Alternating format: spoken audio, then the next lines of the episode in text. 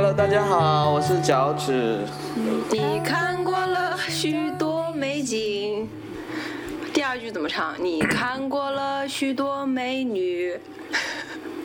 所以你一想到的是歌词，我我就你你报这个选题，我想到就是我脑海里面就噔噔噔噔噔噔噔噔噔噔噔噔噔噔噔噔噔噔噔，就是那个前奏。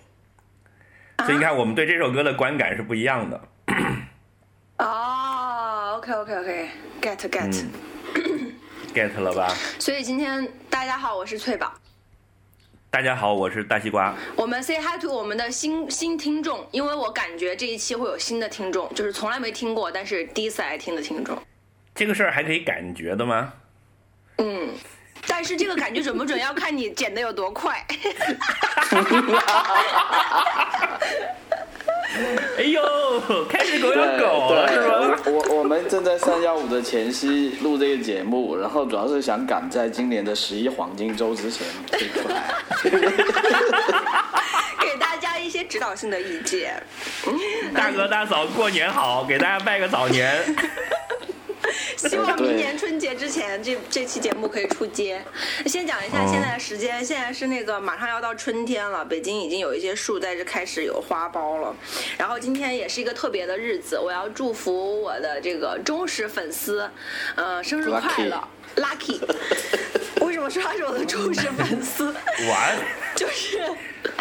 他真的很爱你喽，他真的很爱我，然后无论我什么时候要去哪里，他都义无反顾的想要跟着我，然后就时刻关注我的动向，呃就是我忠实粉丝，我粉丝我的狗 Lucky 今天一岁了，生日快乐，Lucky 小姐，对，希望他可以早点学会给你打赏。嗯，如果他他可能需要自己出去赚一些生活费先。OK，Lucky 小姐成年了，对吧？是啊，是的，一岁成年。对，因为狗子一岁，那就基本上相当于女孩子就十八岁的生日了。类似这种，所以所以从从今天开始，Lucky 就可以呃经历一些成年狗的话题了，比如它可以喝酒了，它可以喝酒，可以烫头，它可以夜不夜不归宿，可以夜不归宿，可以交男朋友了。可以在小区里面跟很多公狗搞一些不清不楚的事情，而且可以打开 Pornhub。我以为你，我以为你说的是，我以为你说的是他可以打胎了。不是，他如果现在在晚上在家里，呃，用用手机看 Pornhub，我已经管不了了，那是那已经是他的自由了。嗯，所以他什么时候可以拥有他自己的手机呢？要看喜欢他的叔叔阿姨什么时候想要跟他买这样子。哦，好，最后就还是绕回了打赏这个话题，对吧？就所以我觉得你是很有主持人命格的呀，就是就还可以就主持的很好呀。那么开始我们今天的节目吧。是吗？今天的节目要聊什么呢？今天的节目要聊什么呢？下面由翠宝小姐为大家揭晓。要，就是我刚刚开场唱的那首歌，大家应该就知道了。但是大西瓜哼的那个就是前奏，可能很少有人能够辨认出来。噔噔噔噔噔噔噔噔噔噔。今天我们 不是你这么一哼，我听着好像《西游记》。我靠！不是西瓜，你刚刚哼的时候，我以为你唱你哼的，你哼的是那个，是那个周华健唱的那个，那个，嗯，刀剑如梦是吧？是的，是的，是的，是的，是不是很像？那个是那个是当噔噔当噔噔噔，是是有一个噔。不，那个不是那个，是那个。哒哒哒哒哒哒哒哒哒哒哒哒哒哒哒哒哒哒哒，这是什么？啊，好好好，反正就蛮像的。就亏你还是一个搞音乐的人，真是。呃，我呃前音乐人，前音乐人，现在主业是播客。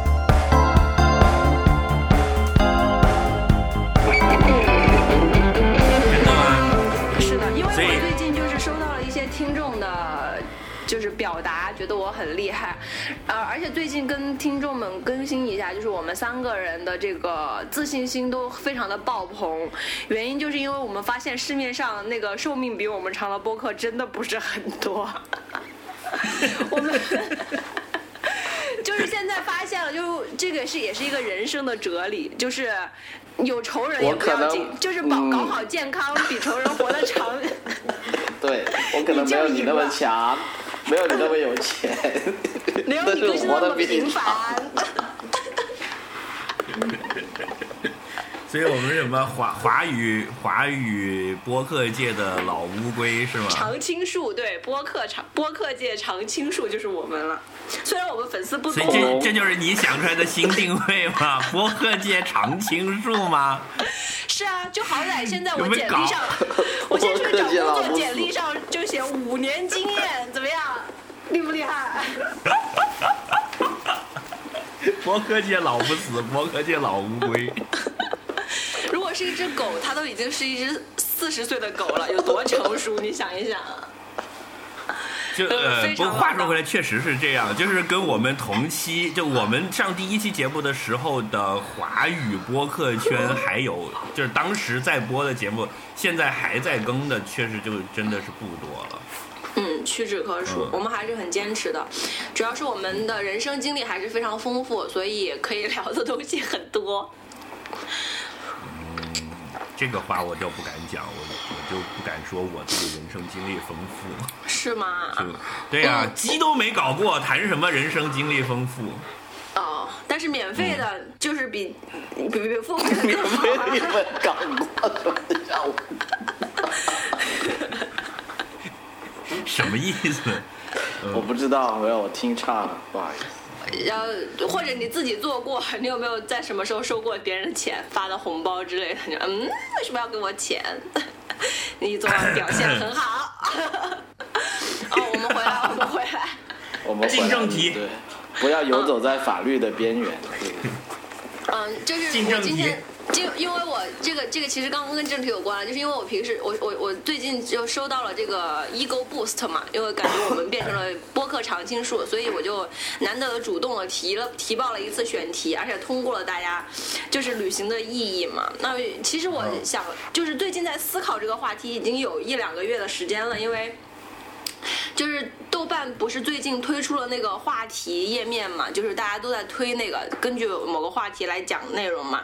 然后其中就是年底和年初的时候，那个个人年度总结和年度计划非常的火，就豆瓣的文艺青年都会喜欢写嘛，就是我要看多少本书，看多少个电影什么什么的。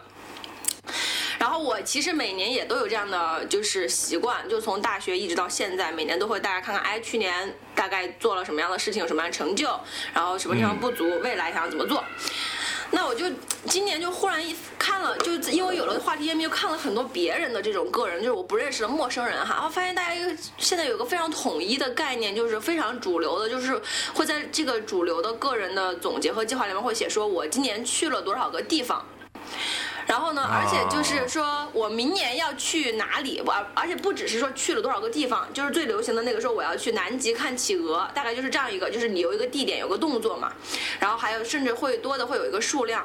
然后我就发现我以前也很爱写，就是说我想要去哪里啊，这个是我的一个人生目标。后来因为去的地方多了以后，你就会发现去到哪里做什么事情，这个根本就没办法成为一个 KPI，你知道吗？就比如说我想要。赚多少多少钱，这个是一个就是你的可以衡量的成就，可以达到的东西。但是你去一个地方做什么事情呢？就是你报个团也可以去，你自己去也可以去，就是就是它这个里面就太复杂了。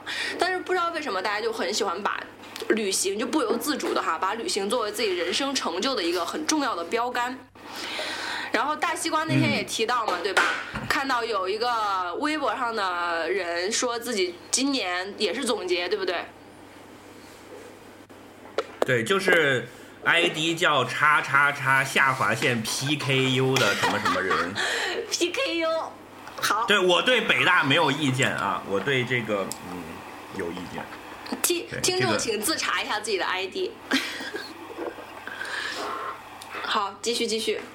就他就讲说今年就类似你这样的，但可能是一个什么数据流的爱好者吧，就也是写了这么一个年终总结，然后就说今年大概一共在七十五个机场起降了，然后在五十九个高铁站这个呃上车或下车。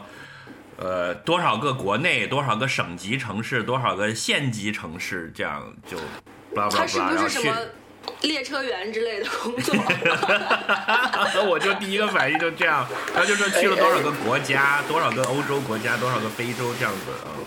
哎，你说的这个呢，我想起其实是很多 A P P 会做的事情，就是。就是到了年底，就是你看什么滴滴啊、高德地图啊，还有什么非常准的，他们就很喜欢搞这种什么年冬年终总结，然后就我有一年的年终总结，就 PPT 里面放了一页这个。其实其实你看，就是就是这个风气是从什么时候开始，我都在想这个问题，就是不是从从什么微信啊，还是说从支付宝他们这这一个带起来的，就就很喜欢跟你说啊你。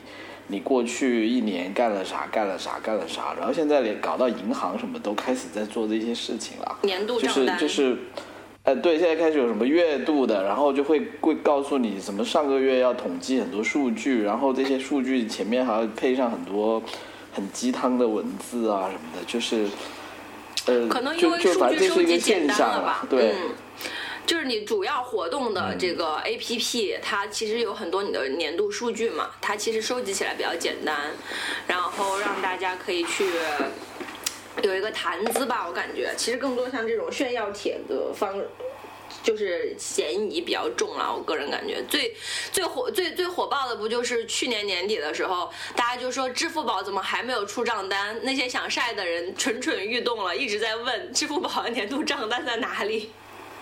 啊，就是一年花了多少钱是吧？啊，对，就是大家还是会很在意这个东西的。嗯，所以就嗯，大西瓜你说，我我是我我是在某一年的工作总结的 PPT 里面放了一页这个非常准的那个，就是说你今年飞了多少次？因为我那一年是我记得很清楚，我那一年飞了九十二次。哦。然后就很惨，但是我是当时有点就是把它放到，但你这个是目的性很强的呀，你这是对，我是我是为了跟我老板讲，对，但是老板你看我多惨。那其实你看这个这个事儿是一样的，就是我我这么理解啊，就是。呃，我这么理解，我们今天主持的想思路就是，就旅行什么时候变成了一个炫耀性的东西，是吗？是这个意思吗？也不是，就是我想知道，就是说它成为它能够成为一个炫耀性东西的本质在于什么，以及就是说，嗯，我为什么我想要聊这个话题，是因为我觉得很多人哈，包括我们听众，包括我自己，就是我觉得可能大家没有去深度思考过这个后面的问题的时候，因为旅行它还有一个东西，就是说它其实越来越变得。它也不是越来越，它一直其实就是类似于是一个，怎么说呢，奢侈品吧。就是你比如说你出去买玩一趟，就是其实它的那个价格是类似于你可以买一个包，对不对？那但是大家就是，嗯，我觉得大家在把它，如果你把它当成一个 奢侈品看的时候，包吗？那你就是坐公交去了一趟。就是周边再回来这样，呃不不打岔不打岔，就是你你在做这样一个奢侈品 investment 的时候，大家很多时候是我觉得是有点盲目的，是有点被这种炫耀的表面去糊弄过去了。就是你其实真的没有思考过，就是我为什么要去，我去了我想要得到什么，然后就是我觉得如果思考过以后的话，可能会更好的帮助你。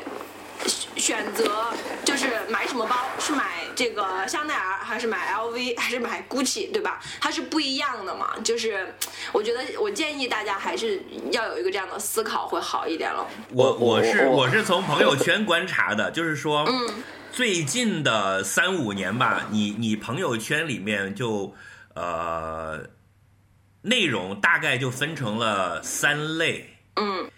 一类呢，就是就大家喜欢要晒的这个东西。我最早有这个发现是什么呢？是，你去看你的朋友圈里面，大家发一张照片带不带地址信息？嗯，如果他是发说我还在办公室加班，或者就是一个很很惨的这个，就是这种应该叫什么呢？丧丧系的帖子，是，他是是不带那个地址信息的。嗯，就是说我还在办公室，因为这个涉及到隐私嘛，这个很好理解。嗯，但是呢，另一类呢就会带地址信息，比如说在一个很红的餐厅，大家都知道订不到位置的餐厅去吃饭，你就会发现那个名字下面是有一个那个地址信息 mark 在那里的，对吧？然后呢，要么就是说，呃。就会配一句什么的话，只有阳光和大海才能治愈我破碎的心灵。然后你一看，一张海的图也看不出是哪儿，但是旁边有个地址信息，W 酒店马尔代夫，就是，就一定要有的。对吧？你你这个我觉得也是，我我有有两个我也很想说，因为我的朋友圈也是特别特别的热闹嘛。然后每次我的身我身边的真实的朋友，就是特别爱跟我在一起的时候特别爱干的一件事情，就是看我的朋友圈。因为我这个行业的原因嘛，就认识很多人，其实可能不一定很熟哈，只是认识。但是我朋友圈里面就有，就是只要是一到了假期，就是就是让我的我我现在感觉回想起来，那就叫做军备竞赛，就是 仿佛当。年的 这个苏联和美国，大家这个都是卯足了劲儿。我我来回答那个确保你的你的问题啊，我我今天这么看的，我觉得其实有两种情况了，就是这个赛这个东西啊，我我觉得从两个角度看的，就我我觉得正面的角度就是说，其实其实是这样子，我觉得朋友圈啊或者是一些。呃，社交媒体的分享的，它它其实有一个正面的含义，就是说它其实是很多人现在大家朋友保持联系的一个方式。就说很多时候大家可能碰到都会说啊，你最近怎么样啊，好不好啊？但可能有社交媒体之后呢，其实你某种程度上就是在别人不用问你之前，可能我已经看到了，就是啊，你最近去哪里玩了，去做什么了？就大大家其实这种联系会一直在。其实是是这是一个维维持人际关系的一个一个挺好的东西。然后我我觉得就还有一个就是大家肯定就是你平时日常生活可能都不会整天拿出来分享吧。但是可能我觉得人之常情就是当你遇到一些很开心的事情的时候，你你可能也想跟你的朋友啊，跟你的好友去分享说啊，就就有这么一件很开心的事情。所以所以我觉得正面一点看，第一点我觉得就说他们会。在朋，因为朋友圈你也可以设置这些权限嘛，我觉得他们会让我看到他去旅游啊什么的，我我第一感觉会觉得是他们做了一件很开心的事情，然后他们就是在跟我作为他分享开心事情的对象，所以所以我觉得这这个其实是一个很好的一个东西啦，我也很很很开心去看这些嗯，同意同意。然后然后然后呢，但是另外一面就是说。很多时候你也会发现，就是说，可能很多人他可能跟你的关系并没有亲密到那种程度，或者就是说，他可能跟你分享的东西往往只只有这一类，而没有其他类的话呢，我我觉得就就其实另外一个心态就是那种跟我们以前讲过的，呃，消费主义的很多东西，我觉得它是一脉相承的，就是说，呃。消费主义它的核心就是说，你通过你消费某个东西来，也不是说核心吧，应该它衍生的一个点就是说，很多人他其实消费这个东西，并不一定在于是说他本身有多需要这个东西，而是他承担了一种，就是身份的认同，或者是说你身份的定义在这里面的。就是说，消费了来，就是旅游，它其实本身也是一个消费品嘛，而且它是一个。更加多元化、更加个性化的一个消费品，其实，在现代社会，你可以这么去看这个事情。是。那那它它其实承载了一个作为消费品去定位你的身份呃身份的这么一个作用。那可能很多时候呢，可能它就作为另外一种意义出现了，就是它不再简单的只说跟你的好友、亲朋好友去分享一个开心的事情，或分享你的近况，它是向你们。讲的带着一种赛的一种心态在里面，宣示自己的阶级地位。呃，对，类似是这样了。所以，我我觉得就说，呃，从这个现象出发，我很同意你说的，就是说我我们其实一直是歧视鲜明的反消费主义的，是吗？就就我觉得消费可能本身这个行为没什么不好，啊，没有什么不好啊，对于法上是对的。然后。主要是要看，就是说，你不要仅仅只是为了消费而消费了，就说怎么样去 一个聪明的消费者。对，反正都要花这笔钱了，怎么样让自己最开心、最爽？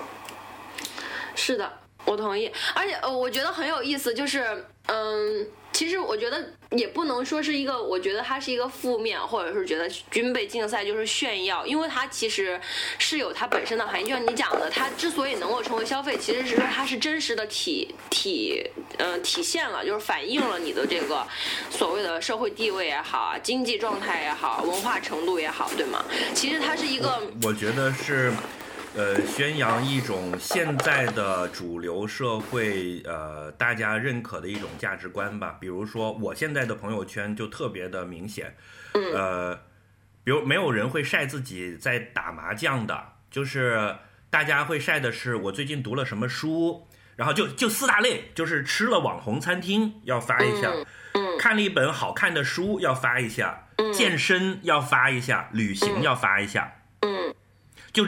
基本上是这四样东西，然后那你想，这四样东西其实集合起来是什么？就是所谓的当代白领的生活方式的结合。就基本上我们的生活就包含了这些东西了。排除掉那些 miserable 的加班啊、什么吵架的部分以外，你所向往的呃日常辛苦工作之后得到的 reward，基本上是这四个部分。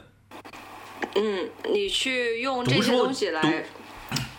对，就是你你上了一个星期的班，然后周末你会跟男朋友去吃一顿好的，然后呢上了一年的班，国庆假期就出去玩一趟，这是两个 reward 的部分。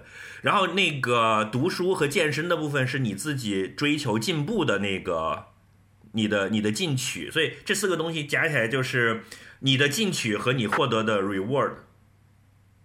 就如果要很很单纯的去什么，然后我觉得讲到晒的部分，就是现在大家如果你去晒车、晒包、晒房子，已经觉得没意思。但大家愿意去晒旅行和美食的原因是，这个里面除了经济能力以外，包含了你的品味。嗯，对，就是我的文化素养和我对世界了解的程度导致。呃，再加上我能消费的能力，这两个因素结合起来，导致我可以去这个地方旅游。嗯，但是这个我就你们不一定看得懂，我看得懂。你看我这在我在波尔多的酒庄，然后我发了一张照片，对吧？但是我我觉得是这样的，含义是大的。不，但是大西瓜，我觉得是这样，就我们其实现在讨论是一个。结果导向的，就是说，因为你有了这个钱，所以你会去住这个住这个酒店，去到这个地方。比如说，有的人觉得那里很贵，所以就会晚一点去，对吗？有的地方就又便宜又好玩，比如说像泰国，那大家会就去经常去泰国。但但现在去泰国基本上不晒了吧？已经就是呃，是不是这个是我们在讲一个结果导向，就是它体现了什么？但是我还想讨论的一个问题是，是在你去之前为什么是吧？就就呃，不是为什么？是你在你去之前，我相信他觉得去了以后能晒，或者是怎么样，是一个是一个很很好的，就是他不是他的因原因，就没有一个人会纯属为了炫耀而去一个地方。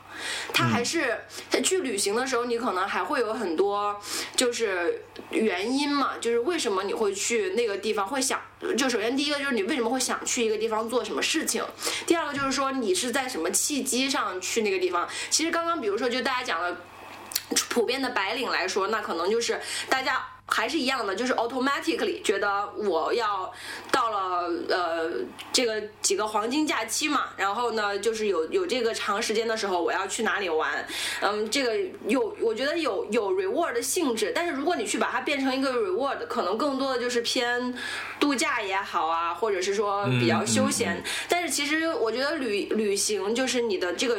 动因是有很多的，或者是说，甚至是你更你把旅行其实不是单看成就是他去哪里，而是说你把旅行跟其他的放松方式对比相来对比。就首先为什么要出发？对，为什么要出发？就是对于人类来说，旅行究竟是什么？就是我也觉得这个。这个这个问题很有意思，然后包括我觉得，其实你，我觉得旅行还有一个就是说，你在去之前，你一定是很想去那个地方，对吗？然后你去到了以后，其实是会跟你的预期是有一个偏差的，因为一定是发现了你之前没有想到的事情。嗯。然后我就觉得这个过程是一个很有很有趣的过程，它其实跟就是晒不晒就是后一步了。嗯嗯嗯。嗯，所以就是我想，我特别想知道，比如说你们就是。第一次旅行，或者是你比如较印象何得知一个地方，然后决定要去，是吗？对，就比较也不是得知吧，就比如说你印象深刻，或者是你自己的某一次旅行，你们有没有哪一次让你觉得说，呃，就是我有一个特别的原因，你很想去一个地方，然后然后去了，然后这个中间有没有一些预期的，就是差距这样子？那你先讲呗。嗯，其实我想讲的，我问这个问题是因为我自己哈，就是，嗯，就是过去跟大家分享也好，跟你们聊天也好，你们知道，其实我看很多就是电视啊、电影这些的，就是量很大，然后尤其是看美剧啊什么的，像包括很喜欢 Friends 啊，然后什么 How I Met Your Mother 这种，就是日常的美剧，就是看的无不计其数了。然后我整个人就是思维方式啊什么，就还是受很多美国文化影响的。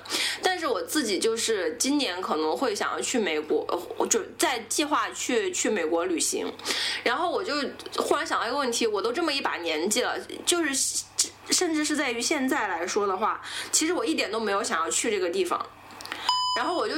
觉得很有意思，就是从理性上面分析，或者是从就是经验上面分析。我觉得理论上我应该，比如说我会很很向往纽约，或者很想去。包括大西瓜，我每次跟你聊的时候，你都说，哎呀，纽约特别好，你去了你就会知道有多好。或者说，但是我觉得这所有东西都无法打动我，让我非常想去那个地方。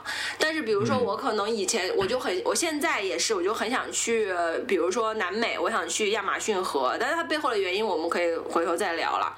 但是我就我其实一些自己很想去的地方，但是呢，就是我觉得就你我 但我并不是单自己还没纯的懒，那我我我自己并没有就是深深层次的了解自己为什么会这样去思考，包括你之前不是也是说你很很很很迷日本的各种文化性的东西嘛，但是你也不想去，就是没有想过，或者说没有一个很大的动力说啊，我想要去日本，我就觉得这个这个这个话题很有意思。就我当时日本项目启动的契机是，我觉得那是一个太大的事情，就是说，刚才讲讲到哪里来着？哦，对对对，就是我为什么会，我作为一个就是常年间虽然谈不上今日，但是是呃从小那个文化给养，从日本吸取很多这个东西，然后包括你看，你记不得我们之前还做过什么日本旅游的专题，那个时候是你们俩去了日本，我还没去过。但是那个时候我会觉得，其实我对日本的了解比你们俩还多。嗯，是啊，对，但是但是事实上其实并不是这样的。后来我去了之后，我就发现其实并不是这样的，就是你只在书本和什么上了解一个地方，和你真的去到完全不同。话说回来，就是当时我作为一个这么爱日本的人，但是却一直提不起兴趣去日本，我觉得其中一个因素是项目太大。就是你作为一个很贪心的人，你没有办法把这个任务给分解出来，然后你就觉得，哇，如果要去要看的东西太多了，等有时间再去吧。而我们一般的假期只有五天到七天的这个，就比如说像国庆，你再加上几天假，你能搞个十天。那十天能玩的地方是什么呢？是类似澳大利亚这样的地方，就你去打个转就能回来。你要想把，就是 包括美国也是一样，就对我来讲，它是一个太大的项目了。那我要花时间去把它分解掉，然后才知道我第一次去去哪儿，所以就有很多地方由于这个原因，我就一直就没有去动。那我去日本第一次是很仓促去的，是因为有 Baby Metal 的演唱会，我又抽到了票，哗哗哗就去了，去了就只在东京待了呃五天吧，五天还是七天就回来了。回来之后，我就立即着手策划了第二年的春节，我一个人去，去了十五天。的那个行程，那就正式开始了我的整个那一年，不是去了好多次日本嘛，就基本上是我的日本文化年了，就是、嗯是是是等于是被推着上去的。然后在一开始你要让我去，我就啊这个好好难啊，就算了吧，等以后有很长的时间再去弄吧，就一直这样。我觉得你这个不成为啊那你刚刚讲的这个，其实你还是想去嘛，只是。只是你没有，一直没有成型，你或对，或者是你比较觉得嫌麻烦，对吗？但你还是想去这个地方，就是还是有你想去的地方。嗯，但纽约就是你就完全不想去，你想知道为什么？嗯，我完全没有想去的动力。就是我，我觉得我可能因为我个人骨子里就是，就可能瞧不起觉得美国，不是，是觉得没有新的东西，就是比如说我可我可能就是像以前。在欧洲的时候，我就会很喜欢，因为我觉得就是它的很多文化性的东西我完全不了解。就是我去到一个地方，就是全部都是特别特别新的，就让你、啊对，就让你有一个很新的感觉。就是，所以可能我觉得可能是这个原因。这个就是回到了另外一个，就是我觉得，呃，我这有一本书是书还是散文，就是《房间里的旅行》，你们知道听说过吗？嗯，嗯没有，就是有一个呃作家，他就写了他他写的方式，写作的方式就是说他在他的房间里面，但是是从一种游记的方呃呃这个格式和形式去写的，就是。给自己相当于带上了一个旅行者 tourist，就是叫什么，这叫什么游客，给自己带上一个游客的滤镜，然后看房间里的每一样东西就会不一样。所以就是我觉得可能就是游客的心态比较重要。就前前面谈的是说你想不想去一个地方嘛，第二个就是说你去到那个地方，你变成一个旅行者的时候，就是你可能会有不一样的体验和感受。你们会有这个感觉吗？会会会，这个这个我们我们可以后面再讲，但我们先把第一个话题先、嗯先聊完。就脚趾呢，你自己你是会因为什么因素激活你对一个地方的这种想去冲旅行动呢？，嗯，就就小的时候，作为未成年人被被被父母带去的就不说了哈。我我我我，其实我记得我最早去旅行是大学的时候，因为当时高中的有有好朋友去了北京念书，然后他就大一暑假的时候就叫了我们几个比较熟的四五个人吧，就是说我们都是同一个城市嘛，当时在汕头，然后就说啊。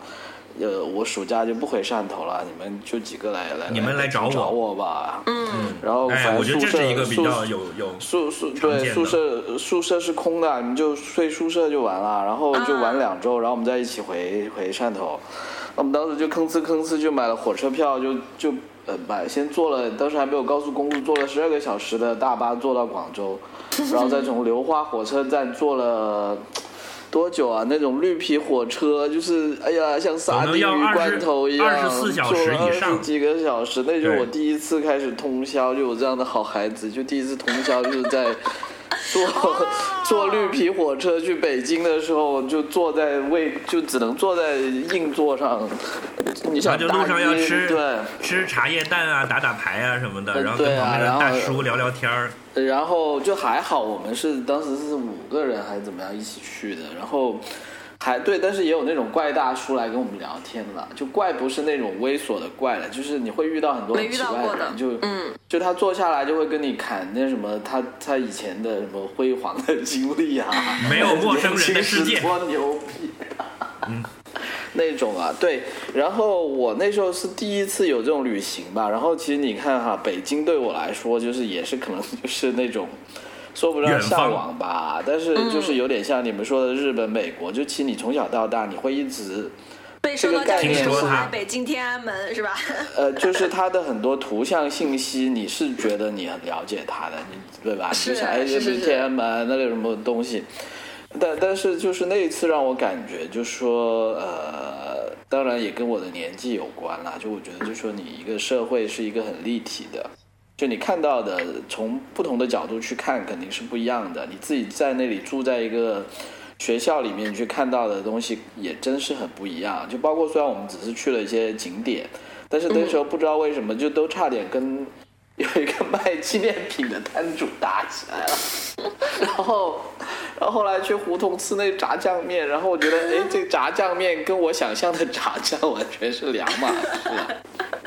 你想象的是什对么？，我我想象的是那种肉酱，就是、啊我以为是那种嗯，你明白吧？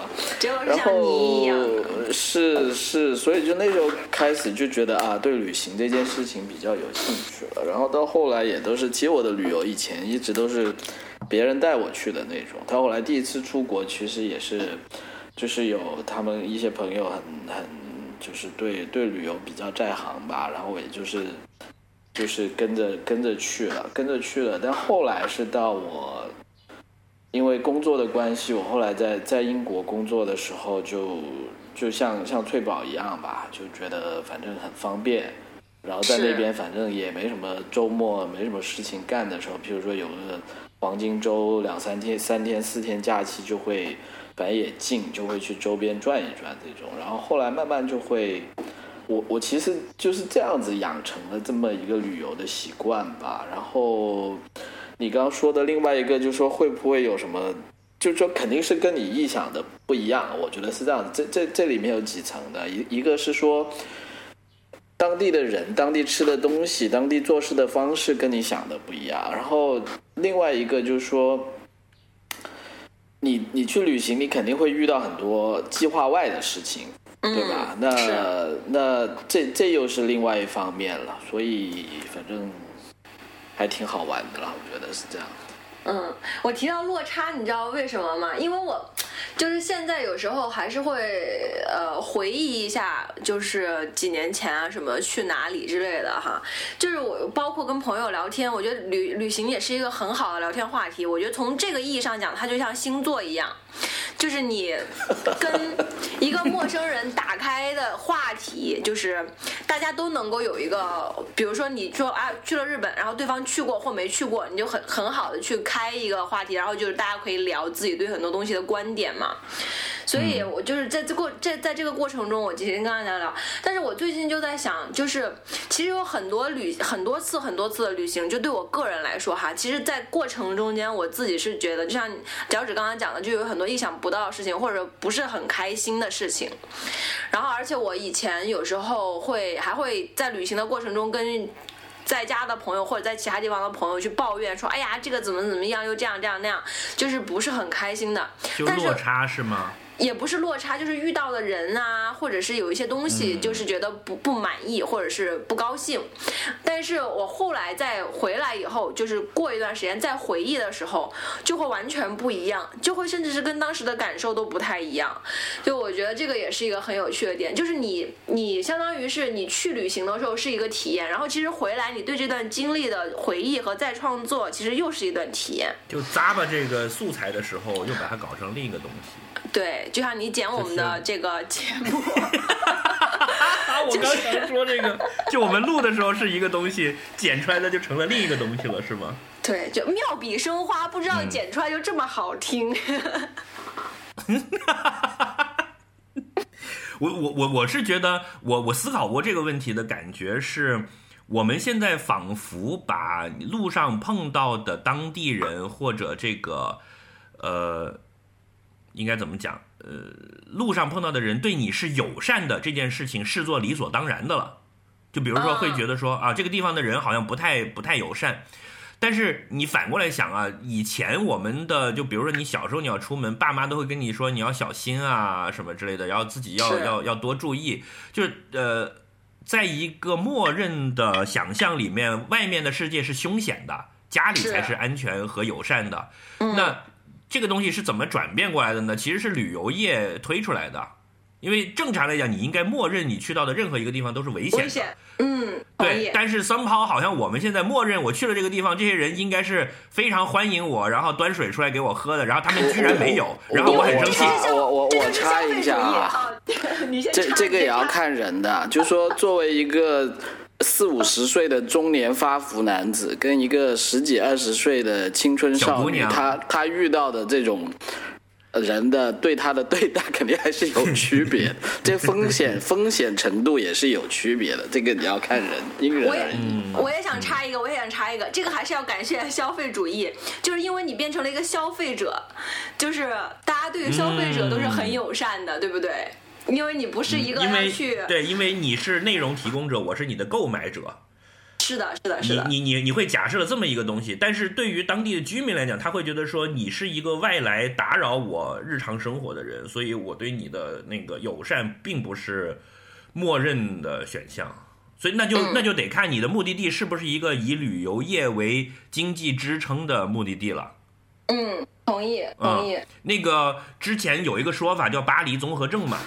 嗯，我不知道你你们有它它不是一个说法，它是一个它是一个实际存在的东西，实际存在的精神病状态。就是对，就大家都觉得巴黎特别的美，特别的好，然后到了巴黎之后就啊呀，然后还要被，对，而且还要被当当地巴黎人就是在街上推来推去。你知道巴黎人走路是非常的不。就是他是会骂你的，就你你如果在那里街上，因为游客通常走着走着又迷路了，要要停下来看一眼啊，又又掏出地图什么的，那他们在人行道上走走很快，他就会觉得你碍事儿，他们是真的会把你一把推开，然后回过头来骂你一句的。嗯，啊，然后就很多人就第一次去巴黎，这个玫瑰色的幻想破灭了以后，就会就很失落，就是对于人类的精神的首都，呃。哎。我呃，我忽然你这个就激发了我的两个两个联想的事情，我觉得很有意思。第一个就是我发现，就是其实这个巴黎综合症是来自于日本嘛，就其实是因为日本人特别喜欢巴黎，然后呢，他们还不就是被这些消费主义和文化，就是这些什么文艺作品给渲染的呗。还有一个是，还有一个，而且我觉得是是这样哈，就这个就是说，你你看一个外，就是说。你看一个他他人的时候，你会带着一个滤镜。这个滤镜我觉得是有两层的，一层是说别人加给你自己的意识，譬如说别人一直告诉你巴黎是怎么样的。另另外一层滤镜其实是你自己的一个期待，就是你自己会，譬如说，如果你是本身是出生在一个周围的人就是很粗鲁，环境就是很脏脏的一个地方。啊啊，当当然，就说我可能会比相对日本人，我的环境肯定相对人与人之间可能没有那么友善，东地方也没那么干净，所以我可能会去受到的冲击就会小很多。因因为你的这个滤镜某种程度上是带了你自己的一个映射的，就譬如说他日本人，他本身是很有秩序、很干净，所以他会觉得说啊，你作为巴黎，你这么。就宣传上这么好的地方，他会默认的把觉得说，那你可能在这方面是做的比我更好的，或者怎么样的？是是是，同意。还有一个就是日本人关于旅行有好多这种，还有个就是成田分手嘛，其实也是你看日本人就对旅行有很多这样的总结性的，就是道理。然后我又想到一个，就是我就是大概五年前还是六七年前去斯里兰卡。就是那个有一个地方叫做加勒吧，加勒，呃，G A L L E，就是一个小城，海边的小城，古城。然后那边的人就说有很，就是八十年代有很多日本人去，然后包括就是我就就让我记起来很早以前去欧洲啊或者去哪，就是那些就是很多。尤其是一些像南法的那些小镇或干嘛的，跟当地人聊天的时候，他们就会说，就是曾经有很多日日本人来，其实就是八十年代、九十年代日本那个八十年代日本经济非常非常好的时候嘛，还是说那个国家非常有钱了以后，他就会产生大批的这个到全世界各地犄角旮旯旅行的人，而然后我觉得这个可能跟日本的这个就是。几十年前，刚刚旅游业刚刚开始兴起的时候，这个 booming 的旅行旅行日本旅行者有关系，所以他们可能就是在的状况类似，对，就是跟现在中国类似，是跟现在中国的状况类似，就是忽然就有很多中国人出现在全世界各地，对吧？到处去玩儿，我就觉得这个也还蛮有意思的，就是跟你的经，就是一个国家的旅行者，就是跟你的经济就真的是直接挂钩的。你是一个世界大家庭这个舞台里面新出来的一个小亲戚，最近刚发了一笔财的小亲戚，以前比较穷，对，很少来那个村里转，对，最近他妈的经常来串门哎，还拎着东西来，对，害，人来就行了，拎东西干啥？就是就是。这样嘛，嗯。所以现在越来越多小众的景点也被 uncover 了。可能那个在日本，你如果是一个日本人，可能觉得会常见一些。但是现在对于像我们这些这群人，然后在朋友圈看到，就会觉得哇，居然去南极，哇，居然到南美待了一个月，就觉得非常的新鲜嘛，还是处于一种这种新鲜的阶段。对，现在我基本上的认识是，不管我去了一个我自己认为已经非常偏僻。不应该有中国游客去过的地方，到了那里你都会发现，已经开着 开着中餐馆了。然后有，然后国内的大妈说：“哎，你们是从哪里来的？我们是湖南的，你们是哪里的？”就一定会这样的。呃，到了世头，到了世界尽头。对，还碰到了老乡儿。嗯，嗯所以就是还蛮有意思的。嗯，所以你觉得为什嗯为什么要去旅行呢？嗯，我觉得就旅行回到你这个话题嗯，为什么要去？为什么国庆假期不在家里摊七天，或者就呃，我想先就替好好的健七天身？我想先说一下，我作为一个普通人，因为我还要作为文艺青年发言，但是我作为普通人发一下言，因为我最近已经这个经营消费主义已久，已经变成了一个很普通的人。呃，我发现就是，我觉得也不只是普通人吧，就是工作时间长了也有关系。就是旅行，它对你的日常生活确实是一个新的刺激。就是我嗯觉得是这样讲，就是精神力量强大，或者是说内心非常丰富的人，他其实不需要旅行，他也可以做到的。就是，嗯、用新鲜的眼光去看日常的事物，或者是内观嘛，所谓的。那对于一个就是你平时工作就已经很累，然后你每天就是醒来啊就上班，然后上班啊还不下班，然后就是每天都是一种啊的状态的时候，怎么样？是不是很有同感？就是你最近就是的状哦态是的综合吧？症，对哦的综合症，就是你已经没有能力了。就算你从公司出来，看到路边有一只小狗，就它就是一个啊、狗好烦。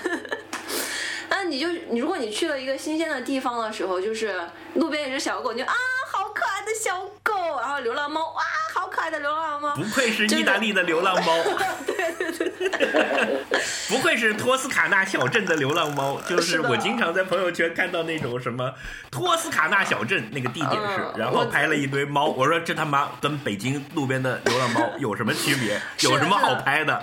你在小区里碰到你又不拍，我对我去年还发过一个这样的，就是在这个海滩上海边的餐馆撸猫真是爽，就是也是就是一模一样的，就是 你觉得这个例子非常的实在。就是他给你给一个普通人，就是一个被生活压弯了腰的普通人一种新鲜的刺激，它是一个外界的刺激，这是第一点。第二点呢，就是它激发了普通人的创作欲，我觉得这个很重要，因为创其实创作对人类来说是一个很很大的快乐的来源。就是，这就是为什么北京的很多老头他们会，就是 周末或者退休的人会拿着相机去拍，其实就是一种创作欲的一个出口嘛。那其实你想想，你旅行的时候，大家你想想，最最最大的成就，对传统的人来说，就是创造你的小孩。然后，呃，心理学上来说，其他的创造活动都是对创造小孩的一种模拟或者代偿。我说完了，你话拔这么高，我不知道怎么讲了。摔死我了！我靠，天呐，你这个讲的我刚刚都有一种那种叫什么子宫异动感，是这样讲的吗？就是看到小孩的时候享受小孩的那种感觉。瞬间扑通排了一颗卵。瞬间子宫一紧。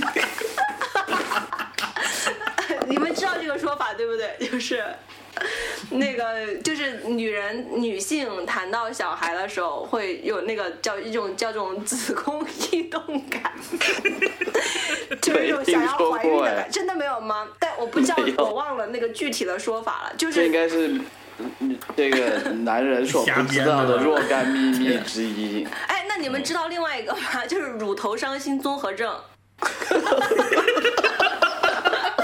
不知 你们真的道，不知道吗？但但是你知道，你你最近看过一个男性的，就女性不知道男性的东西吗？是什么？就男性是在控制肛门，是不可能在，就是说只是肛门动，但是鸡鸡不动的，就是他的肌肉是连着的。这个事儿女生是不知道的吗？我不知道，我感觉不是都原理原理我能够明白，但是我连没着的呀说之前我可能不知道。不是这样，你能拉屎的时候不撒尿吗？绷住不撒尿，但是把屎就一定是一起标的呀。我好像知道你的秘密了。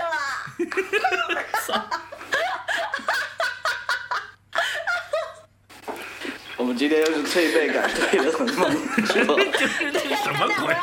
我讲的我讲的是真实的东西，不是你先把什么乳头伤心综合症讲完。到站了，赶紧上车先拍照，停车别开车。不 是师傅踩一脚。你们不知道乳头伤心综合症吗？就是你去抚摸自己的乳头的时候，或者别人抚摸你的乳头的时候，你可能会有可能。你让我现在一边摸一边听你讲，还是 还是先听完了自己晚上再摸？晚上再摸。感觉我们这个节目出街后，会有无数人同时在摸自己的乳头。你会，你你你去触摸自己的乳头的时候，你会有很大的一个可能性是感到伤心，或者是一种乡愁。为什么？因为乳头知道这是你自己在摸，不是别人在摸，是吗？不是别人摸也有可能，或者是恶心、伤心的，就是一种伤心的感觉。就是它的呃这个呃英文名字叫做 nipple sad syndrome，是认是是认真的，是认真的。嗯，那他的我好，我我好像听说过，就就我可能以前年纪小的时候，可能不知道，可能情感比较丰富，就就可能当时觉得有点道理，但是现在好像感觉我已经找不到这种不不不不不，你一定会，就大部分男女都有女性激动。我现在搜索了，我给大家念一下哈，就是与乳头在被刺激的时候感到一阵突如其来的孤独、寂寥，甚至悔恨，并伴随性欲冷淡和想落泪的生理冲动。所以它的它的生成机制是怎么样的呢？嗯，好像还是不知道的，但是就是很多人会，他好像是说会会刺激你产生一种叫做催产素的激素，然后哎，它催催产素应但是这个该是让这个你觉得开心啊，是不是？它是它跟催产素、跟多巴胺、血清素和内啡肽都是一样，是促进人的这种开心、积极、信任的。但是它不一定是单纯的好激素，它有可能会引发一些负面的情绪，会触发一些消极这样。啊、明白。但这个跟常识不一样啊。那如果照你这么讲，而且男女都有的话，那就是它是它不是一个 turn on，而是一个 turn off 的的事儿。那你在你们在前戏的时候，就千万不要去碰对方的乳头，因为万一他有这个综合症，他啪突然一下丧失性欲了，就突然哭了起来。有可因人而异吧，因人而异吧。反正我自己觉得这肯定是个 turn on 了，但是但是你也不能排除，就是说你一个人觉得孤独的时候，你就更加不想多，所以是，嗯，就是好像这个。那我要这么讲的话，我还是要去。留给我是不是 要防止我自己不经意的碰到，然后就突然很很伤感？伤我还是要要穿一个 bra 要比较好。就是偶尔碰到，好像就是好像应该是说，就是叫什么被刺激，嗯，那有可能你穿一个 bra 会好一点，你可能找到了自己平时感到孤独的原因。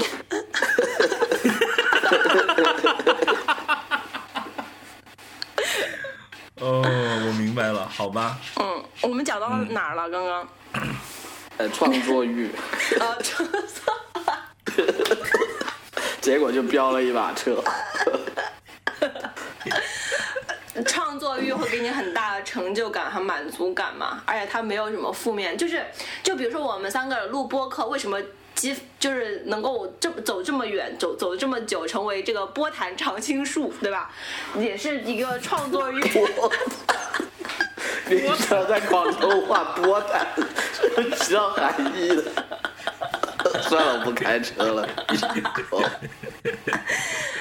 就你想，就是 平时就是在这种啊、的生活中，就是也穿的又很矬，然后又不想化妆，那你出门就是，比如说每个人，甚至大西瓜这种直男出门，对吧？至少要还想说，啊，我搭配一下这套衣服，应该穿起来看起来。就是还 OK，对吧？然后那女生一定是要要拍照啊，要干嘛？其实你平时生活中也可以拍照，也可以穿得很美。就是如果你是一个本身很有仪式感，每天都快快乐乐的人，就是也可以。但如果你是一个像我这样的普通人，可能旅行就会激发你。然后包括现在。很多女生买衣服都是，就是会专门买旅行的衣服，就是那种花长的花裙子嘛，就是度假度假服装嘛。就平时不会穿，平时穿有点 over，然后去一是个不认识你的地方，你就可以做自己嘛。是的，是的，是的。然后它其实是一种自我表达和自我创作的过程，就是你会有一种。你看我们去澳洲的时候，我就戴墨镜了，回来之后你见我戴过吗？这跟天气有关，好不好？不 是不是，就是真的是他装酷，装酷这件事情是我一直想做的，就是嗯我一直都想戴墨镜装酷的，但是我天天在日常生活中，你知道我为了戴墨镜，我是要戴隐形的。嗯那我如果平时都要上班，我都要很赶才能不迟到的情况下，我就会懒得做这件事情。嗯，而且对于一个我的周围的同事来讲，他们对我有个固定的认知，我的人设突变，他们是会会吓到的。所以这两个因素结合起来，是你刚才讲的这个原因。就我觉得，第一，你在旅行的时候有更多的时间去打扮自己。嗯嗯啊，包括你刚才讲的拍猫啊什么的，你日常可能因为我也在小区里见到一个猫，我也想拍，但是来不及了，因为要赶车。但是在旅行的时候就无所谓，这是这是一个问题。第二个问题就是，我可以随意的把这个时间用来打扮自己，然后搞成了一个大西瓜 wanna be，而不是大西瓜。嗯，有啊、道就是那个人已经已经不是我，是我自己内心理想人设的一个一个一一一个投射。就我也可以穿的夸张一点，我也可以有一些平时对不想穿的衣服，但是反正那鬼地方又没人认识我，对吧？嗯所以就我觉得这两个因素导致了你在旅行的过程中，呃，可以完成一些自我探索的部分。是，我觉得这个就是，呃，对于普通人来说，所所以就是我再回到刚刚说为什么去旅行，就是他对你的那个勾引你的那个点在哪哈？我觉得这个是一个很大的点。所以你如果你从这个点看的话，就是去哪里旅行其实是没有那么的重要。就是，嗯就好像说你用这种心态，你用一个游客的心态，把自己 turn on 成一个 turn turn，你把自己，你把自己变成你把自己变成一个游客的时候，你把自己变成一个游客的时候，就是其实你在家也可以，就是我我好几年前在家也可以，就是你你可以。对对对，其实你如果足够强大的话，就是目的地没有那么重要。但是其实我觉得还有另外一种，就是像那个。就是在普通人，因为我呃在广大人民群众还没有那么富裕的时候呢，就是旅行是一种奢侈的事情嘛。那包括在古代的时候，我们就一直听到说这个读万里万卷书，行万里路嘛，他可能就会在负担有更多的使命。因为我觉得现在互联网就像刚刚脚趾讲的吧，就是其实我看过那些图片，就是其实我并不是以前可能旅行更多是见到一些新鲜的事情嘛。现在可能其实说真的没有那么新鲜了。我去了看到了跟我网上看到的是一模一样的东西，甚至网上看的还是加工过、加过滤镜的。自然后，所以它其实我觉得它那个见见新鲜世面的那个。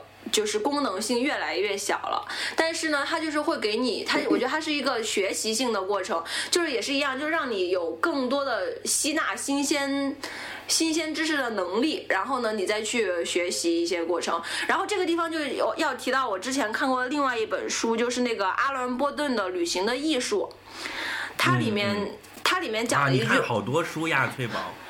对，这就是我的看书，就是我新的这个旅行 对我来说，呃，他他那个里面讲了一句话，我觉得很有意思。他就是，当然他的那个就比较高了，他不会讲说是普通人日常的这种放松啊。他讲的就是说，呃，如果你还没有做好准备而去一个地方，你就看不到你应该看到的东西，大概是这个意思吧。就是让我想起来，就是说，如果你对就像大西瓜，你对日本的一些了解之后，你去，然后你再去，可能比比一个个就是对日本文化从来没有过研究或者是认知的人去，你会看到的东西会不一样，或者说你会看到更多，你的感受会更深入一些。所以我现在就是我最近两三年会开始做的一件事情，就比如说我要去台湾了，呃，或者是我要去京都了，我可能提前会在家里会买几本相关的书去看。然后呢，嗯去了解说自己想去了以后想要知道什么样的知识啊，或者是知道什么样的文化啊，这样，然后就是会对我自己的这趟旅行会有一个很强的增增强效应。嗯，就像做爱的时候，这个之之前先准备了一些器械一样，是吧？就是 爱还是那个爱，是不是是是这个做之前的话，先去看一下印度的一百零八式爱经，就大概有一个了解，以及说然后点个蜡烛，抹点油，之类的，对对，就是更更更了解吧就。基本上还是为了搞得更玩的更更开心对吧？对对对，玩的更尽兴一点是。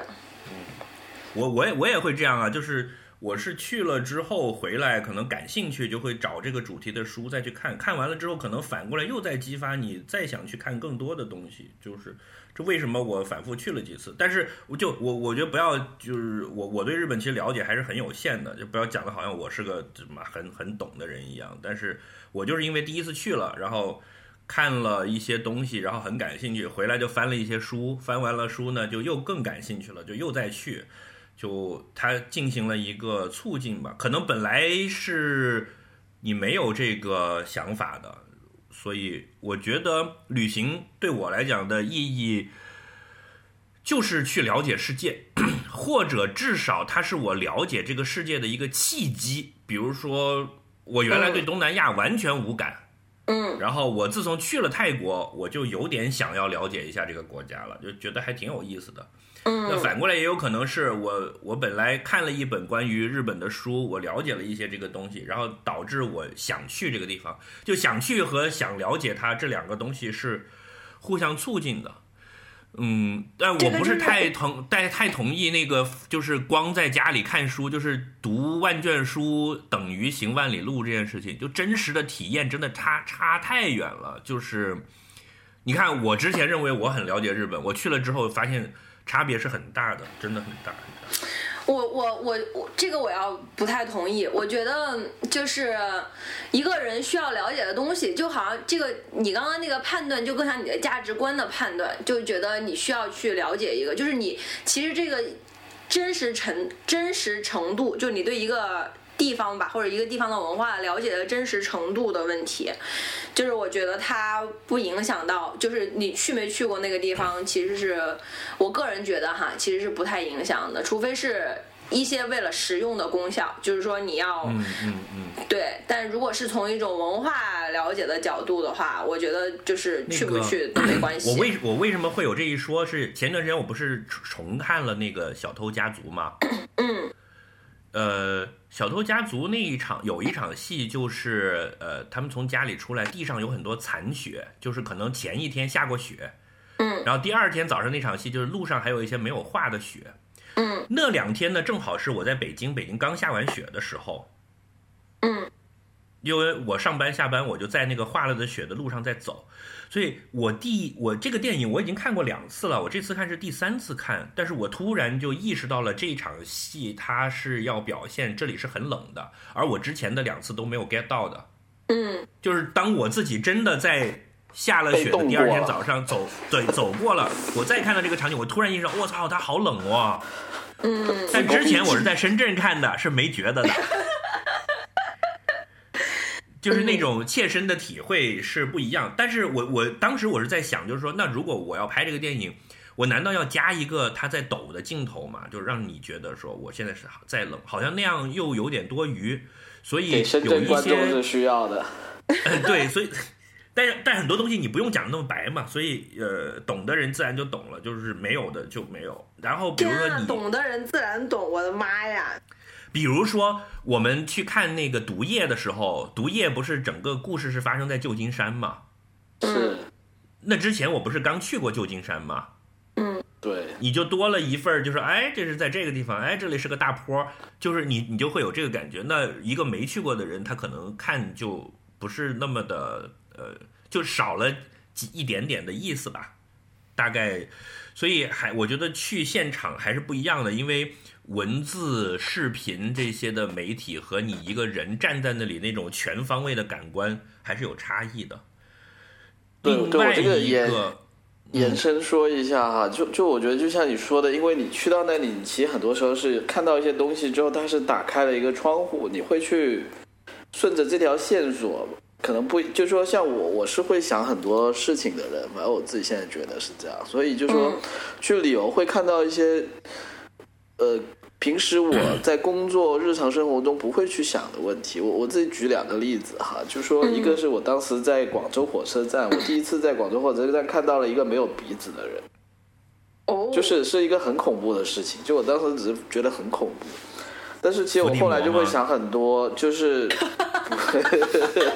那时候还没有这个书啊，就是可能那个 J.K. 罗琳就是看到一个这样的人，就就我后来就会去想，为什么会有这么一个人，然后这个人他是可以在火车站这么存在，然后他在那里是在做什么事情，你知道吧？然后其实这这背后是有很多细思极恐的。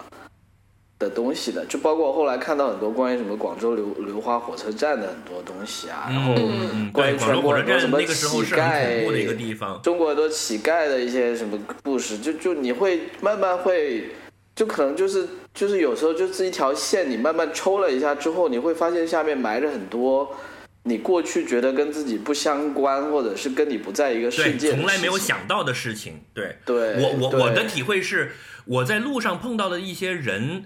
然后你如果跟他们稍微聊一下，你了解他的一种他生活的方式，对我会有一种极大的思维上的扩展。就是原来并不是每个人都去上大学，然后毕业了之后找一份工作，然后朝九晚五的上班，然后找个老婆生个孩子，业余时间去旅个游的。但是就有很多人在用别的方式生活。这不需要去旅行啊。就是你们讲的这个跟旅行不是一个必要条件的关系。他他会他会引起你去看，就是说你这个东西不是割裂的，你会去想。就譬如说，我另外一个我经常在旅游的时候，我会观察的什么，就是嗯，我也不知道从哪什么时候开始，就是我当时是在可能是在我在欧洲玩的时候吧。就你譬如说你去到西班牙，你会在街头也会看到有一些乞丐坐在那里跟你投币的。就这个可能跟我原先对欧洲的一些想法不一样，但是你再慢慢去看，你会看每个国家它的无家可归者的的年龄段和它的密度，还有它的一些外貌特征，你其实是会发现是不一样的。譬如说你在达尔文看到的街头的那些流浪汉，还有在美国看到，其实都是不一样的。然后，然后反想我，我就会比较对这个，我就会去想，就是说，可能每个国家它的文化或者它的社会制度的差别，就是你会把这些东西串在一起去想之后，就就是你可能平时看到的一些呃文章，你当然因为你去去看，你是看不出背后的门道的。就讲真，你去看，你去问，去去问一百个流浪汉，可能很多时候他也只是给你一些个人的体验。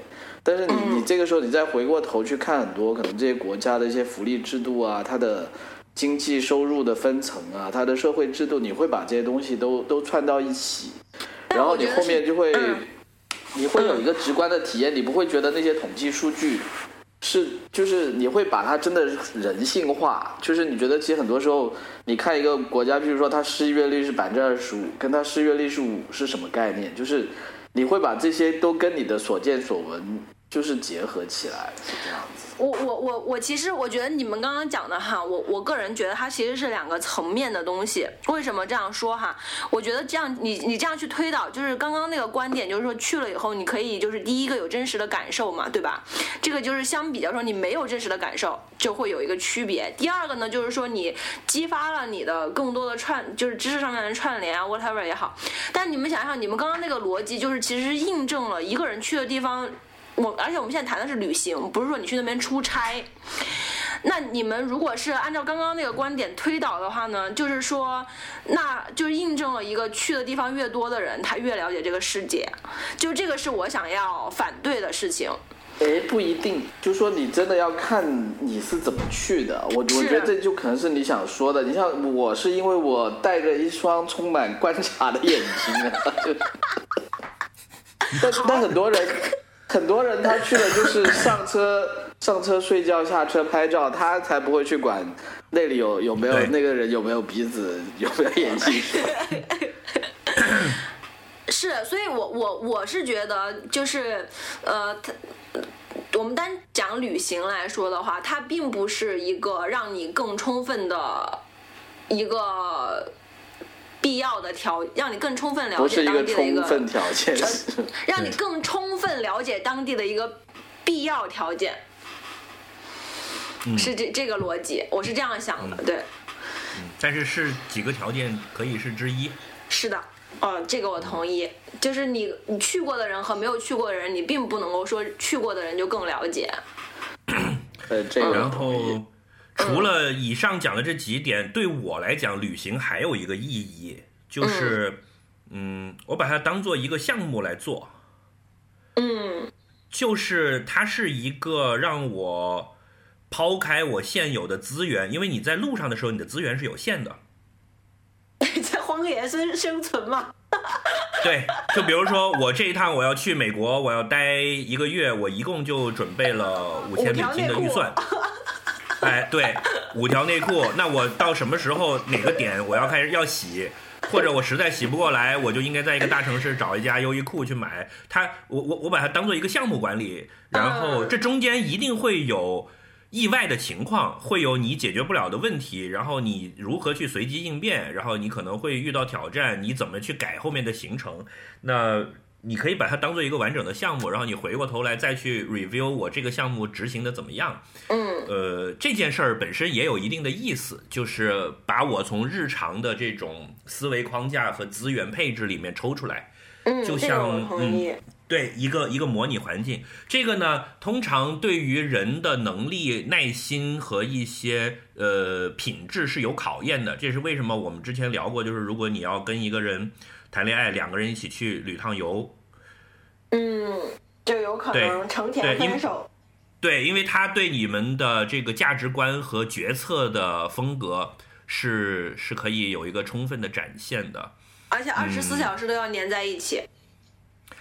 对，但这个就涉及到你原来的提纲里面讲的一个，但到现在我们还没有讲到的话题，就是你你你独自去旅行怎么搞的一个问题。对，但这个是不是太宽了？我们还够不够时间展开？好像不够了，但我觉得可以，我我觉得想，但是我想最后可以聊一聊独自旅行，我觉得也蛮也蛮有意思的，因为我觉得我们三个都有分钟。好，我我们三个怎么样 是要去吃饭了是吗？那你们怕说时间不够嘛？但又要强行聊，那就每个人五分钟结束。我只是提供了一个解决方案或者一个折中的方案。呃，我我我我我，因为我觉得我们三个应该都有经常都都有独自旅行的经经验，所以，嗯，然后应该很多人我是几乎都在独自旅行。是吗？嗯哦，还真是。嗯，我觉我自己其实，其实这个话题我从来没聊过哈，因为我在知乎上还有一个非常高票的话题，就是回答，就是说独自旅行有哪些神器，就是我去独自己一个人去过很多地方旅游，然后。其实我现在就算是现在回忆起来，但包括了当时的感受，其实我个人是不喜欢独自旅行的。就是这个是我啊，我终于说出来了。就是我我我跟我的就是和朋友家人就是出去旅游相比的话，我还是更喜欢跟自己认识的人一起出去一一起旅行，因为我觉得独自旅行就是你有太大段的。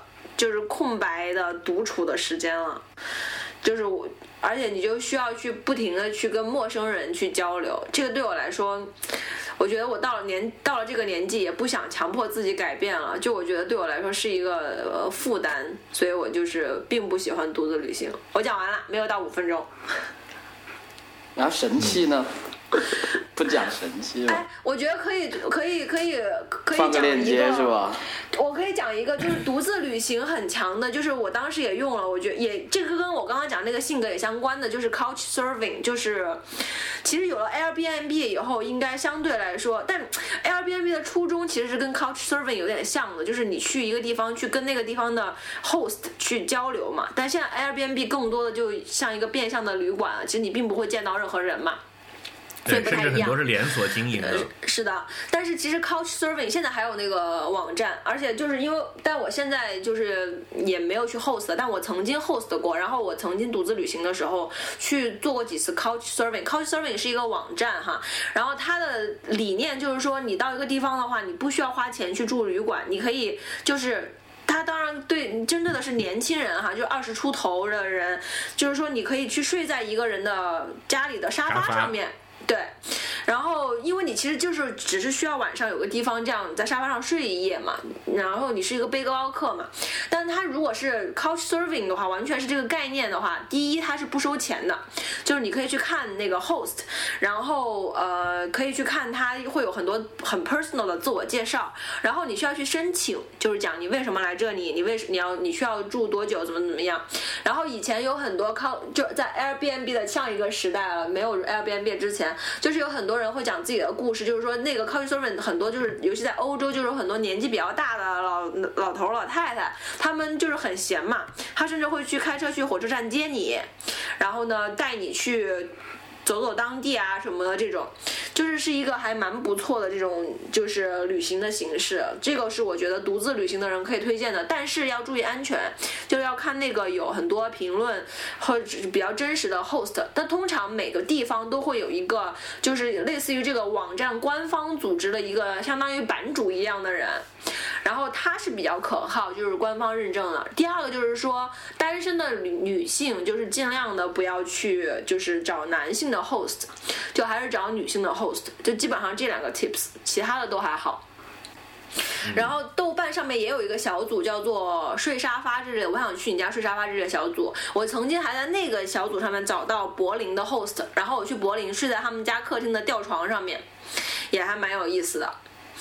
就是，呃，哦，我在那边还找到一个华沙的，是在华沙的旅，就是留学生，然后我也去他家住过几个晚上，就是这些是我独自旅行过程中的一些，就是觉得比较有意思的地方，嗯。对，但这个对我和脚趾没有任何参考意义了，我们都是那种，四四就是中年大叔是吧？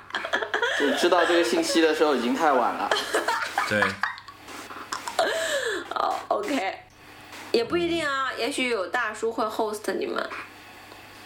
我也不想住在大叔家呀，问题。没有知道大叔腰不好，睡沙发受不了。等会儿，等会儿，等会儿，这个信息对你们还是有用的，你们想想为什么？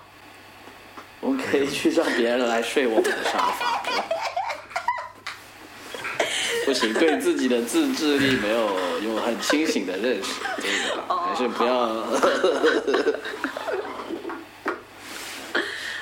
我讲完了。嗯，我也不想什么妖魔鬼怪跑到我家里来住。我觉得还是年纪大了，就是我现在就跟我讲说，我现在有有有地方有地方可以给人家 crush，但是我我也不太想去那个网站上面。但它它上面也有别的形式，就是你可以约人喝咖啡，不一定是在他家就是过夜这样。就是有一些人，但是就是一个跨国约咖啡网站。哦。那要上来喝杯咖啡吗？但 是你，觉不觉得是因为我们老了？就是我年轻的时候真的没有这样想，但是我觉得我我现在就是不是说老不好哈，就是我现在在我现在这个年纪，我确实对于这件事情也是类似于敬而远之的想法吧，可能。嗯。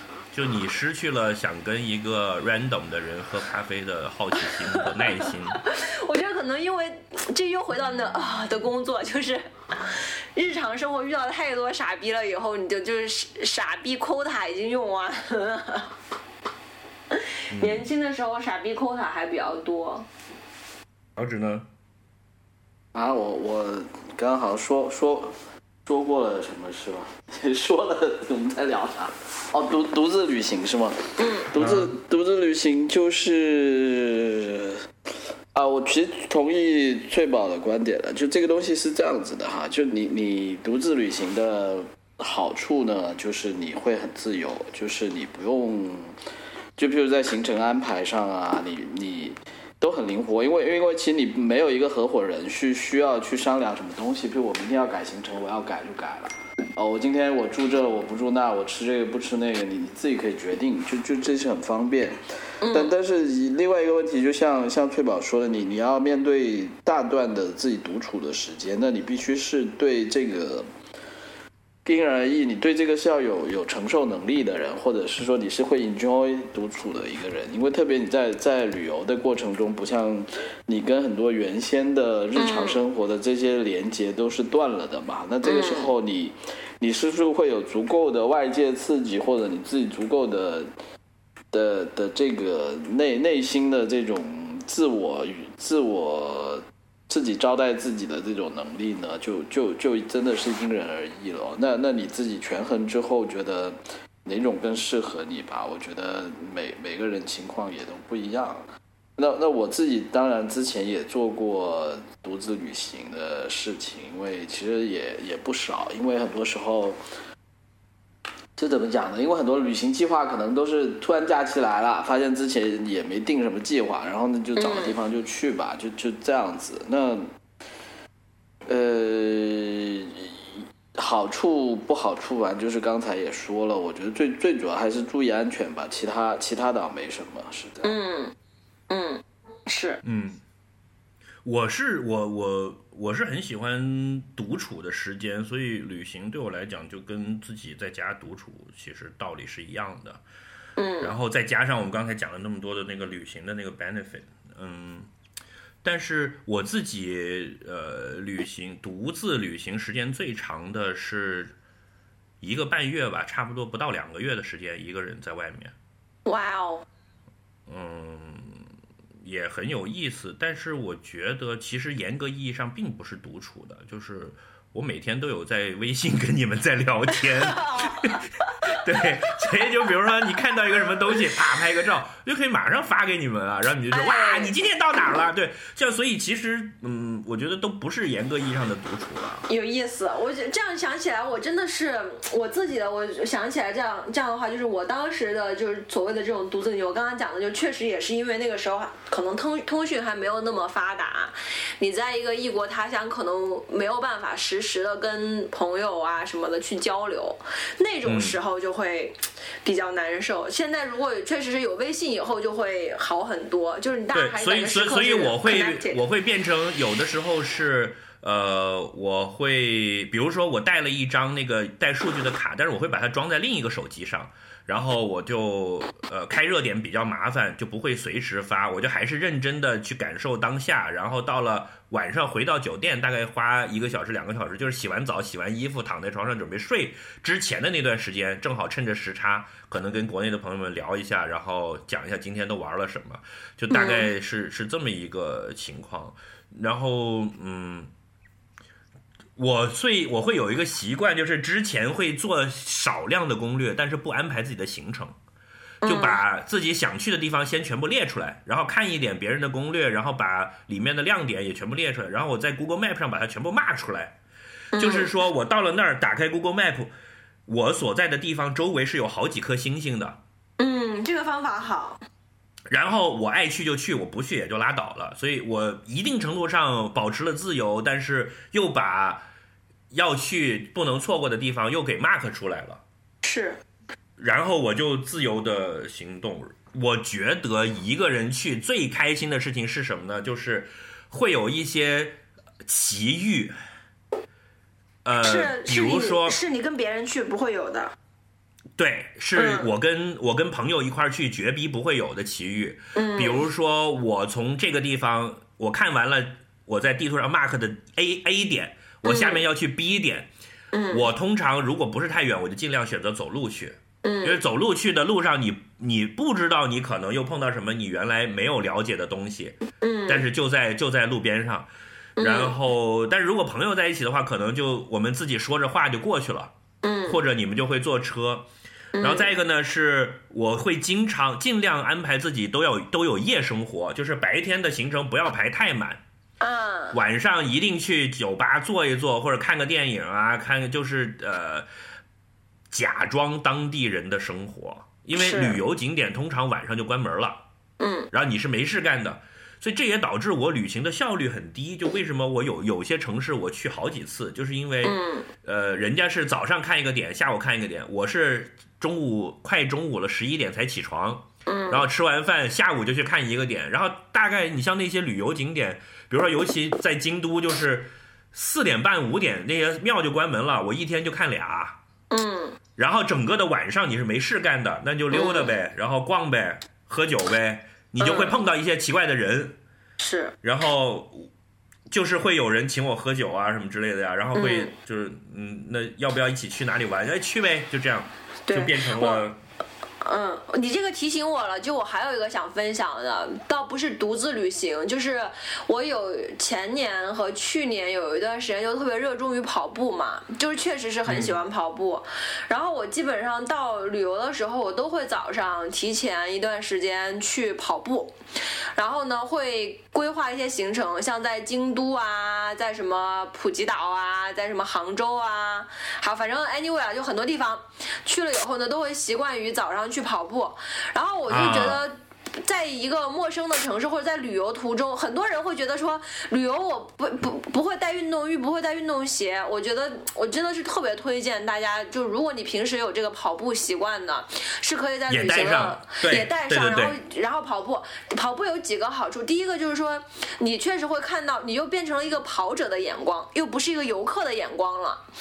就是你会碰到路上其他跑步的人啊，然后你会看到很多不一样的东西，就会碰到很多遛狗的人。比如说早上我就在那个京都的那个那个叫什么，就是他那个皇什么寓所。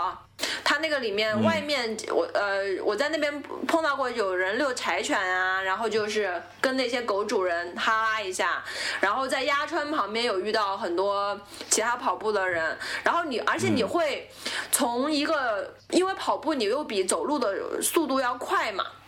所以你又会从从一个脚步丈量的这种距离丈量的角度去看到这个城市，尤其是一些围绕一些主流的景点，你会大概知道它距离是怎么样，方位是怎么怎么样，就特别特别直观。我在西湖也跑过，像什么苏堤啊，然后那个西湖附近的那些山，你就会感就立刻很直观的感受到它就大概有多远，大概是一个什么方向。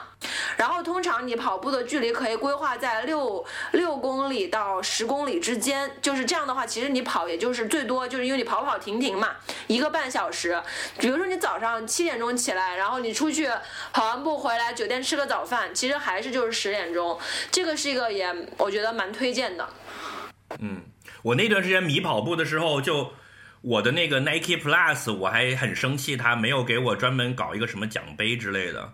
就是因为我在好几个国家都跑过步，最远在毛里求斯的海边还跑了十公里，然后我就当时就想说，哎，会不会给我蹦一个奖杯呢？就是我在不同的大洲都跑了步了，嗯，结果并没有。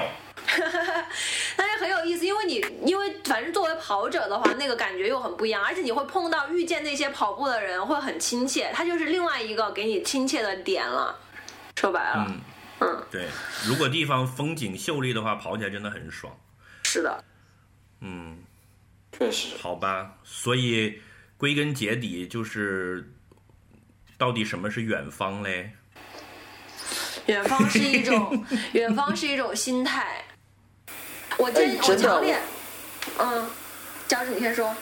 我呃完了，我已经要进入归纳总结意义的阶段了。是啊，现在就是要归纳总结啊。哎，我觉得其实其实陈老师就是这个陈以真老师啊，不是陈冠希老师，就是陈老师总结的很对啊，就是旅行的意义就是离开，就是这个这个离开，我不是说离开某个具体的人，你你其他的意义就是离开你的日常生活，就是你会、包括我们讲刚刚讲的一些你给到他的一个强刺激啊等等这些，因因为我觉得，譬如说对我来讲，你无论说看到一些线索，让你更了解这个世界，或者是说，我我觉得两面吧，就说旅游，就是你不要真的只是去拍照或去怎么做很多准备啊等等。我自己觉得，就说你要带着一个心态去，一个是认识这个世界，另外一个我觉得就是通过旅行，它也是一面镜子，就是你在认识这个世界的同时。你其实反过来也会认识你自己或者你自己身边的这个生活，因为很多时候你，你哎呦，我操，总结太好了。对对自己身边的很多东西是熟熟视无睹的，就是，或者是你觉得是理所当然的，然后你你去认识这个世界的时候，一方面你是看到别人怎么样，或者另外一个国家、另外一个城市怎么样，另外一种生活方式怎么样，但是很多时候就反过来会让你更加看到你你自己，你自己的内心的性格，呃，你的价值观，或者你你周围生活里面很多生呃习以为常的东西，你也会有一个新的角度来看它。嗯，所以我觉得就是，所以旅游的意义，我觉得就是对，就是离开你的日常生活，但是反过来，你可以通过它去更好的了解你自己的日常生活。我觉得是这样。嗯，其实你讲这个之前，嗯，我这。次搬我我这次搬到北京来立的一个 flag 就是我希望要像一个呃游客一样认真的去体验北京，嗯，同意。就至至少星期六、星期天吧，星期一至五可能很难做到。嗯，我我觉得是，就是其实脚趾刚刚总结那个，就是发现自我的话，其实我之前就是大概想说的是说，我觉得旅行是一种，呃，不只是发现，其实我觉得感觉现在是感觉起来是类似，就是它有点塑造自我的感觉。就是它是一个让你对让对它是一个塑，除了发现以外，也是一个塑造自我的感觉。所以我其实其实非常强烈的，就是推荐我们的听众去找一个周末，就像西瓜讲的，在自己日常生活的地方去安排一天或者是两天的旅行，穿得漂漂亮亮的，像一个游客一样，去游客应该去的地方，去那些景点，然后我觉得应该会很好玩。耶、对对，插插播一下，塑造自我，就是我真的觉得我这个人以前是不会那么随性的人，就我很多东西都是计划的比较好的，但你旅行因为你是财务人员，可以这么说吧。你去旅游的时候都自己有一个 Excel。呃，其实并没有，可能脑子里面有，就是就是我会觉得会慢慢学会怎么去去做一些随性的事情吧，就是确实也是会塑造你自己了。嗯，所以你现在已经是一个你自己想要成为的人了。呃，这个永远这这个永远永远是在路上的一个过程了，我觉得，对吧？就是并并没有一个目的啊地，你你不可能就你自己我觉得脚趾。最近就是就嗯很会拔高，something happened。对，就是你，你世界在变，你自己的想法在变，你的目标也在变，所以就是脚趾是不是最近在写书啊？准备要出书了。有有这个想法一直都有了，但其实没有什么变化了，还没有创动作欲力啊。，你需要，你可能需要去旅行，激发你的创作欲。好吧，你们去旅行吧，我要去探索自己了，我要去摸奶头。OK，祝大家那今天就到这样，嗯，好，祝大家探索自己心，，对，塑造自己，拜。拜。拜拜拜。按方格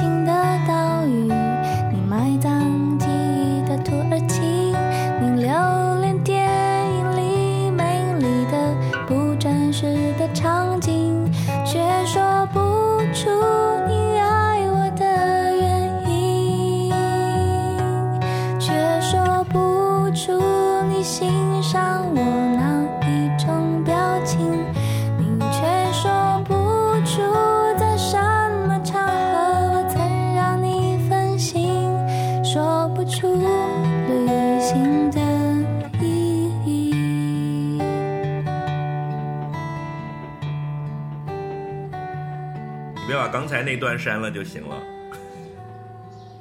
哦，就很好删是吧？嗯，如果有人姓很很好删，像是一个女孩子的名字。有。你觉得了吗？就是脚趾最近就真的很爱讲那种超冷的冷笑话，脚趾最近好冷。但是最近那个强度和密度都有变大。因为这里实在太热了，需要一些冷的东西。呃，你你开始啊，对，OK，开始了。表情却说不出在什么场合我曾让你动心，说不出旅行的意义，勉强说出。你为我寄出的每一封信，都是你离开的。